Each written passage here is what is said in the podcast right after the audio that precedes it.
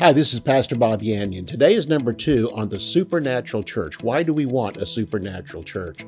Well, we were birthed by the Holy Spirit, so is the church birthed by the Holy Spirit. We're raised up by the Holy Spirit, so is the church. The same way, the same Holy Spirit works in us as individuals as the church service in which we go to. That's why we need the touch of the supernatural in the church service to take it out to the world and show them by the power of the Holy Spirit the gospel of Jesus Christ. So join me today as we talk about the supernatural Natural Church. For more than 40 years, Bob Yandian has been an expositor of the Bible, making seemingly complicated doctrine easy to understand. Grab your Bible and something to take notes with and study the Word of God with Pastor Bob Yandian. Hi, this is Pastor Bob Yandian. Thanks for joining me today on Student of the Word. And yesterday we began a series on the supernatural church. Today is number two. We're going to talk today about the purpose of the church service, but operation again. Why the supernatural? Why does there need to be a touch of the supernatural in the church service? Because not only did the Lord build his church through the word of God, but the Holy Spirit also built it. It started on the day of Pentecost. And what was mixed together was the scripture and the anointing of the Holy Spirit when Peter on that day said, This is that which was spoken by the prophet Joel. That's the word. But what the word says is, it'll come to pass in the last days, I'll pour out of my spirit upon all flesh.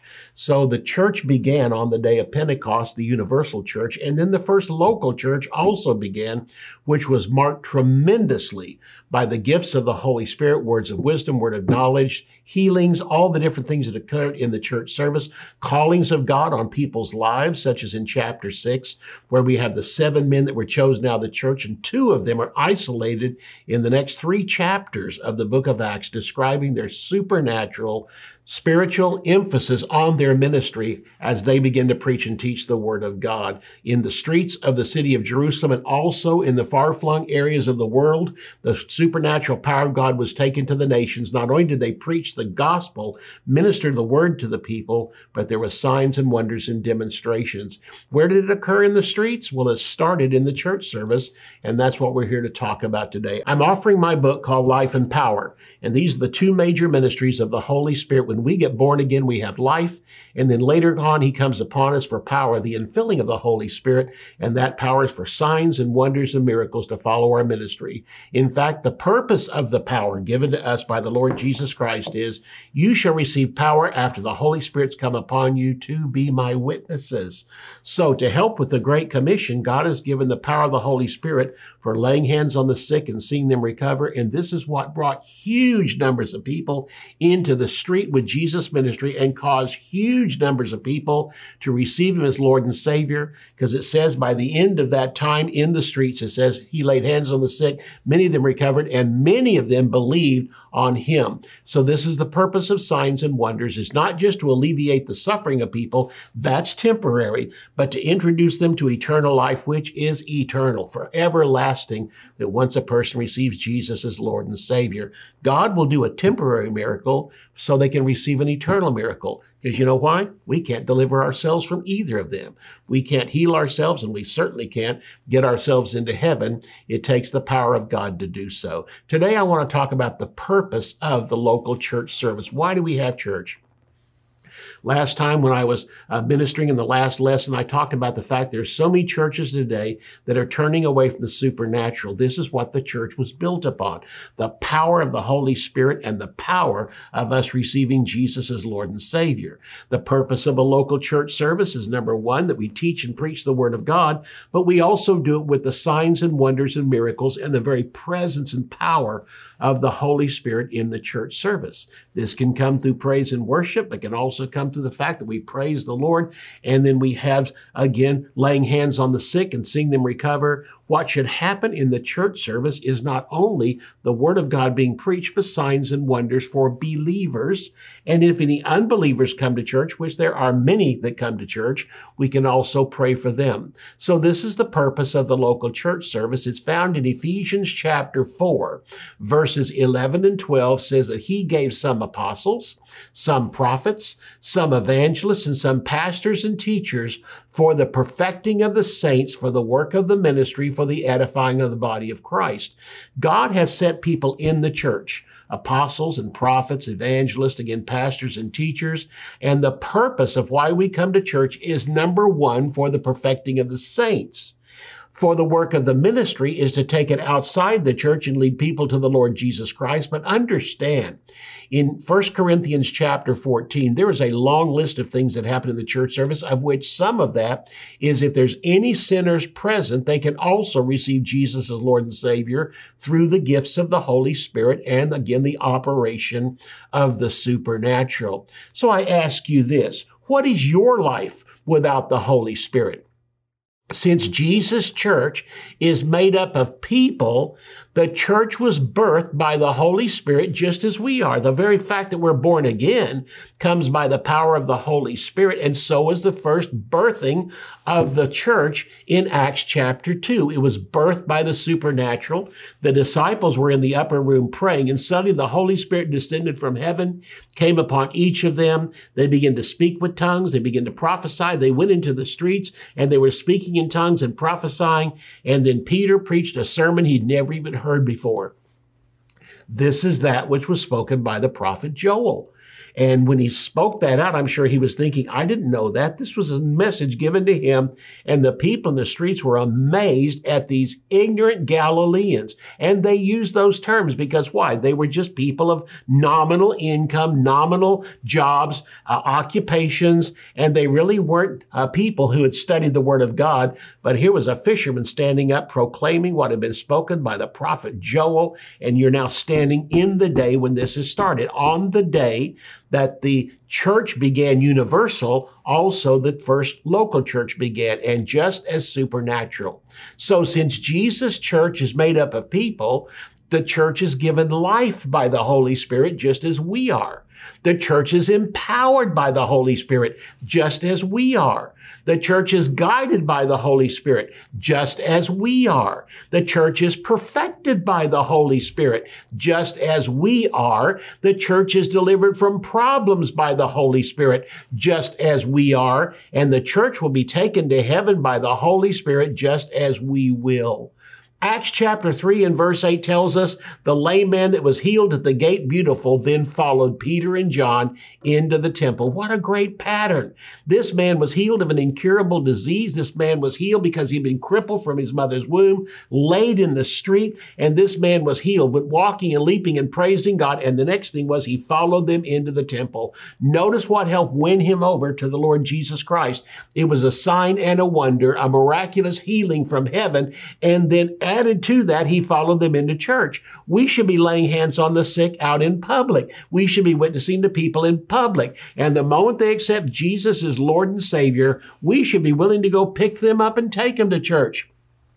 Meet them there. Have them sit with us and welcome them because the most important thing after a person receives Jesus as Savior is to get rooted and grounded in a church. The church is what tells us about what Jesus has done for us and then begins to give us strength for our daily walk. The Great Commission has two parts. Number one is for our salvation, and number two is for our spiritual growth. Salvation by the gospel mainly occurs out in the world. Notice Jesus didn't say go into all the churches and preach the gospel. He said go into all the world and preach the gospel. This is the main place where probably 90, 95% of all evangelism takes place is in the world. Then we bring them to church because the second part of the Great Commission is discipleship. And this comes by the teaching of the Word of God and the teaching of the Word of God mainly occurs in church. Yes, the teaching of the Word of God can occur outside the church. I love to hear people tell me on the job they've started Bible studies and the Christians get together and, and understand the Word of God and eat their sandwich and drink their coffee or their Coke or whatever, and then have a Bible study there. But again, the main place where gospel is preached is outside the church in the world, and the main place discipleship takes place is inside the church. Those two go together. That's why when Paul and others went into different parts of the world, they preached the gospel in the streets, but by the time the book was over, Ephesians, Colossians, Galatians, they had built local churches. So the people could come and then fulfill the second part of the Great Commission, and that is discipleship understanding God's Word. So, the main purpose of why we meet together is not just to win souls, although churches can And we should, I think, at the end of every service, give an invitation. If there's anyone here today that has never received Jesus as your Lord and Savior, someone brought you to church, or you've hit a roadblock in your life and you came to church looking for the answer, the answer is found in a person. His name is Jesus. And then from that point on, His Word is what will strengthen you, guide you, and give you strength in your daily life. So we mainly, again, come to hear the word of God in the church and be nurtured. We come to hear the voice of the Holy Spirit through worship, spiritual gifts, and the teaching of the word. This is why we need the presence of the Holy Spirit in a church service. This is what brings the supernatural presence of God in and literally does tremendous things in changing our life. The Holy Spirit comes along with the word of God and he helps reveal the word of God and teach it to us. So again, we do give invitations for sinners who come to the service. And I think that should be done again whenever in the service or especially at the end when they can come up to the front we can have workers help them and lead them into the presence of God and they can find Jesus Christ as Lord and Savior. Our first thought is not what the sinners think of the service or how we look before them.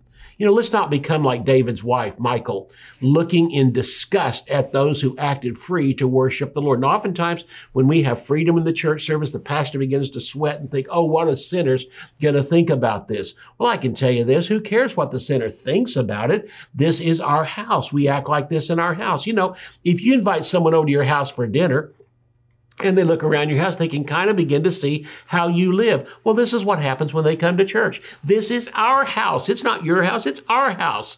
In our house, we praise God out loud. We lift up our hands and we praise Him in the presence of the Holy Spirit, in the presence of all these people. And God blesses us, heals bodies. And when they begin to see these types of things happening in church, listen, they won't feel bad about it. They may feel convicted, but that's good. They'll accept Jesus as their Savior or else they'll leave saying, This was the craziest bunch I've ever seen, but they won't forget it.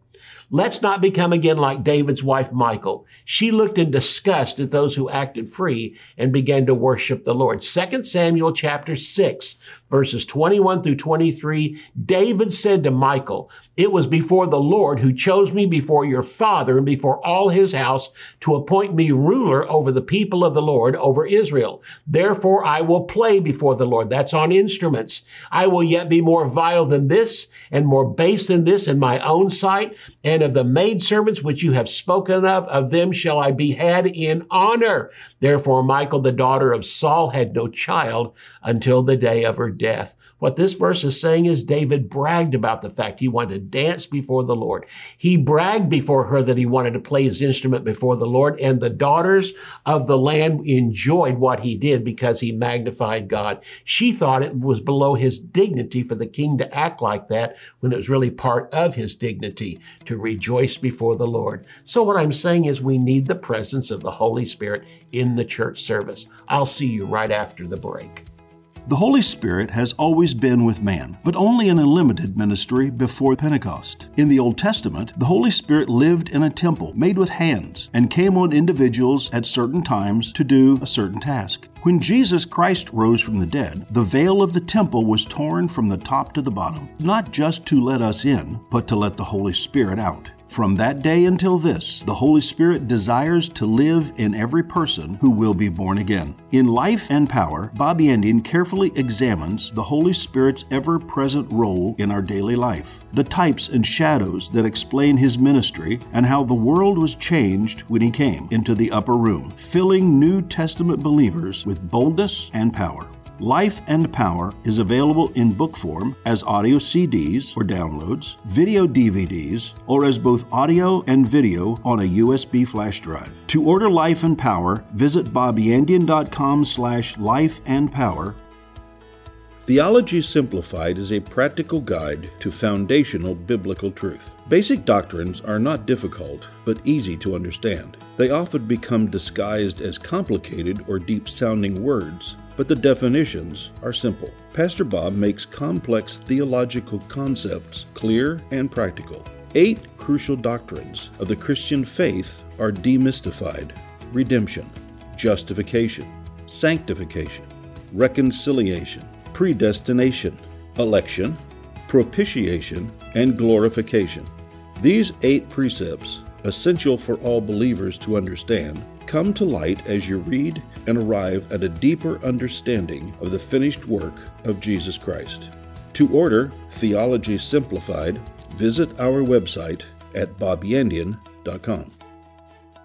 You can order resources, become a partner, or browse free articles and podcasts by visiting our website at bobyandian.com. Join our mailing list and receive weekly devotions and the latest ministry updates. If you would like to contact Bob Yandian Ministries, visit bobyandian.com and click on Contact. To contact us by mail, use the address on your screen. Thank you for watching today's broadcast. We'll see you next time on Student of the Word with Bob Yandian. When it comes to the local church, when you remove the supernatural, you remove your future. What will be the future for churches who reject the Holy Spirit, the gifts of the Holy Spirit, and the anointing that's attached itself to the teaching of God's Word? Well, lack of power produces lack of impact. Today, in our times of personal distress and national tragedy, people are looking for real answers for real problems and they're looking into real churches. Not just churches that advertise this, but they want to walk in knowing the presence of God is there. Listen, the presence of Satan is supernatural. It's in our nation. It's in the world. We're moving more and more toward that all the time. Why can't we have a supernatural power of God that is greater than the supernatural power of Satan. So just as many denominations have become lifeless and can be manipulated by the world, so have individual liberal churches become today. You can't give the world an inch, they'll want a mile. Many churches will not speak out against national sins such as abortion, homosexuality, pornography, and many churches have sinners and even carnal Christians as their ministers from the pulpit. Jesus spoke about this. He called it leaven.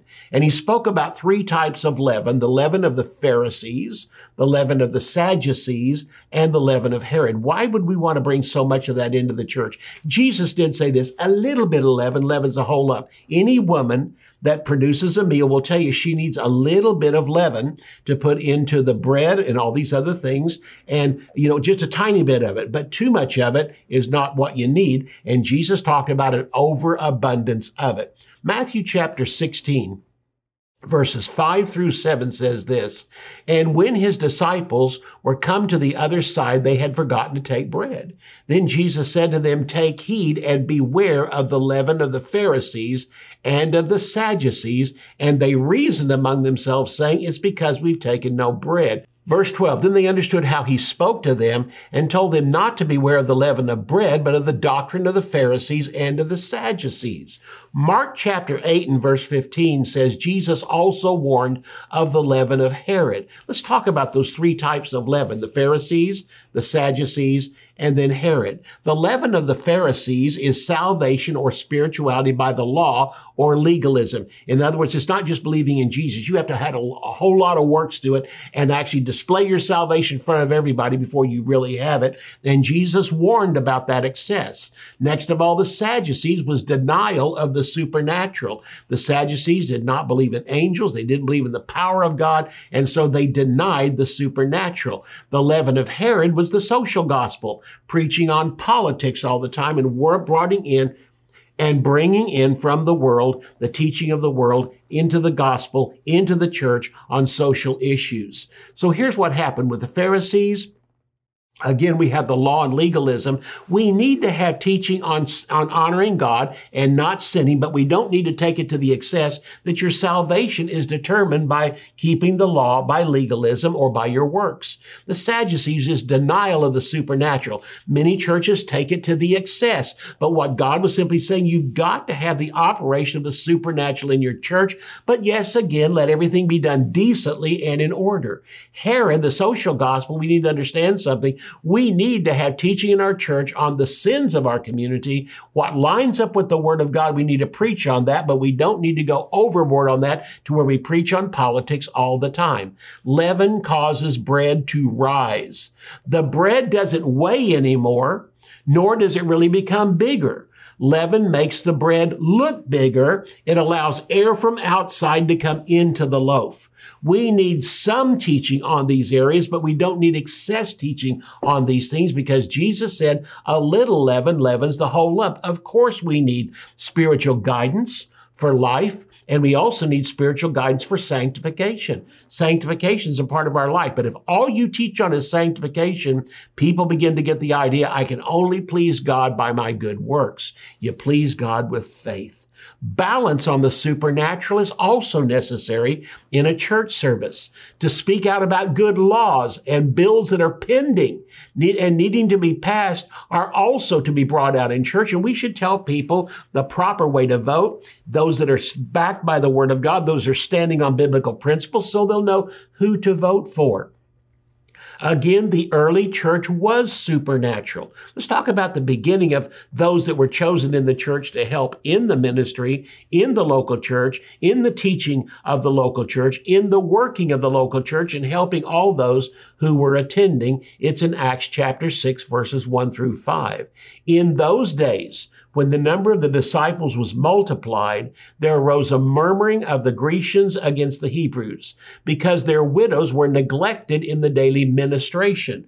The word here is the word for deaconing and simply means that the people needed help with just the natural things of life as they were handing them out in church. Let's talk about this. There were widows in the church and their husbands had died. They had no form of income and the church was helping them, bringing them food, bringing them some finances, all this, but they needed people to help them do that. This is not such a spiritual side of the church, but the natural side, which our spiritual side backs behind it. Why do we care for widows? Because we love the widows of the church. We take care of them because they're part of the family of God, not just simply because they're widows.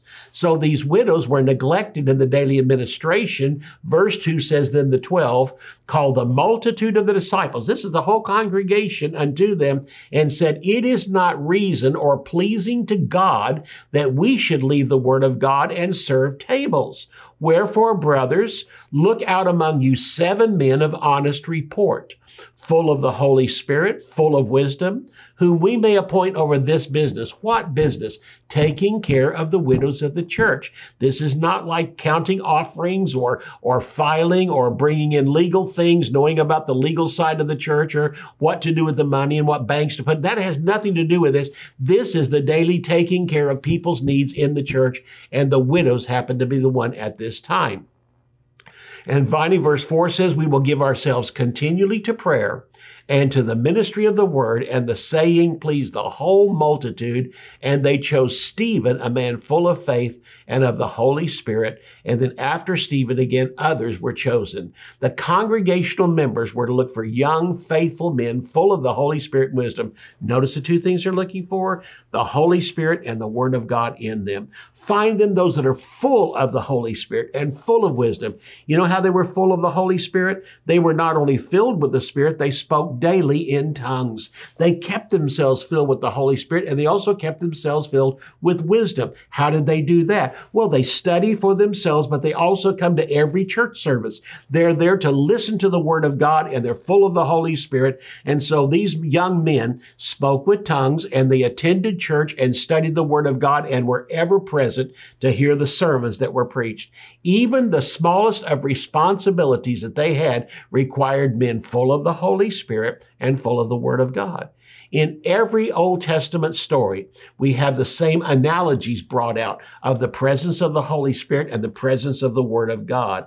So, in the furniture that was in the tabernacle, every piece of furniture, from the smallest to the largest, was to be anointed with oil. So, in the New Testament representation, from the pastors in the pulpit to the evangelists out on the field to the prophets, all the way down to the men they chose here just to help the widows, everybody needed to be filled with the Holy Spirit like in the temple and in the tabernacle, every piece of furniture was anointed with oil. God took of Moses' anointing and gave it to everyone that he laid hands on, and that power just kept multiplying.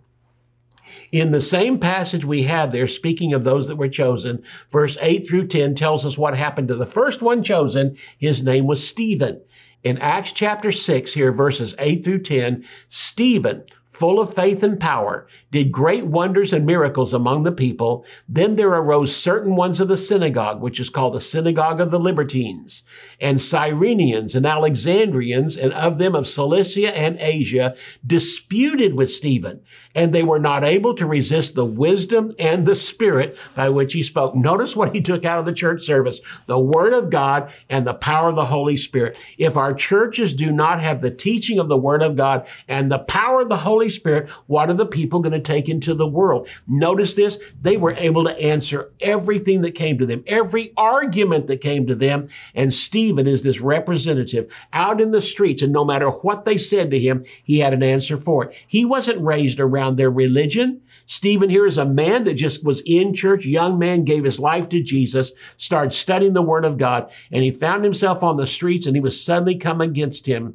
by those who were religious. The religious crowd came against him, started disputing with him. Notice they didn't just talk with him, they argued with him. They tried their best to overwhelm him with the things of the false religions or else what Judaism had turned into. And for everyone, he had an answer. Oh, his sermon is incredible. It covers such a great distance in the book of Acts and is noted as one of the three best sermons of the entire New Testament, right up there with Paul on Mars Hill and right up there with Peter's sermon on the day of Pentecost. So Stephen knew how to operate in signs and wonders and miracles. He had learned about them in church. Notice this, he understood the word from church. He understood the power of the Holy Spirit from church. If we then fill our congregation with the word of God and teach the word of God under the anointing of the Holy Spirit and also have praise and worship under the anointing of the Holy Spirit, have miracles in church from the power of the Holy Spirit. That's what the people will take out with them. And listen, if Stephen can do this, I believe members of the congregation, whenever they're confronted with a knock at the door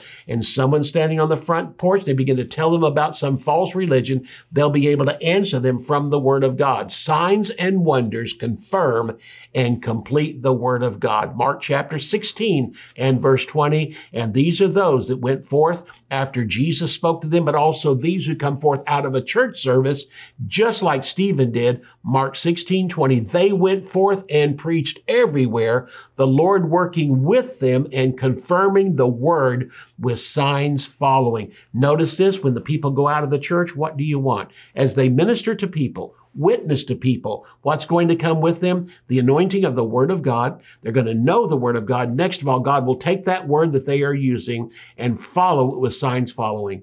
What they're going to do is the disciples learned this from following Jesus, then they taught it in church. The miracle ministry of Jesus was taught in the early church, and Jesus' ministry was found doing miracles and teaching the Word of God Acts chapter 1 and verse 1, here is what uh, Luke said. The former treatise, that's the book of Luke, I have written, O Theophilus, of all that Jesus began both to do and to teach. Jesus did miracle signs and wonders, and he taught the word of God. What do you think is our example? Jesus himself. I'll see you next time. You can order resources, become a partner, or browse free articles and podcasts by visiting our website at bobyandian.com. You can also join our mailing list and receive weekly devotions and the latest ministry updates. If you would like to contact Bob Yandian Ministries, visit bobyandian.com and click on Contact. To contact us by mail, use the address on your screen. Thank you for watching today's broadcast. We'll see you next time on Student of the Word with Bob Yandian.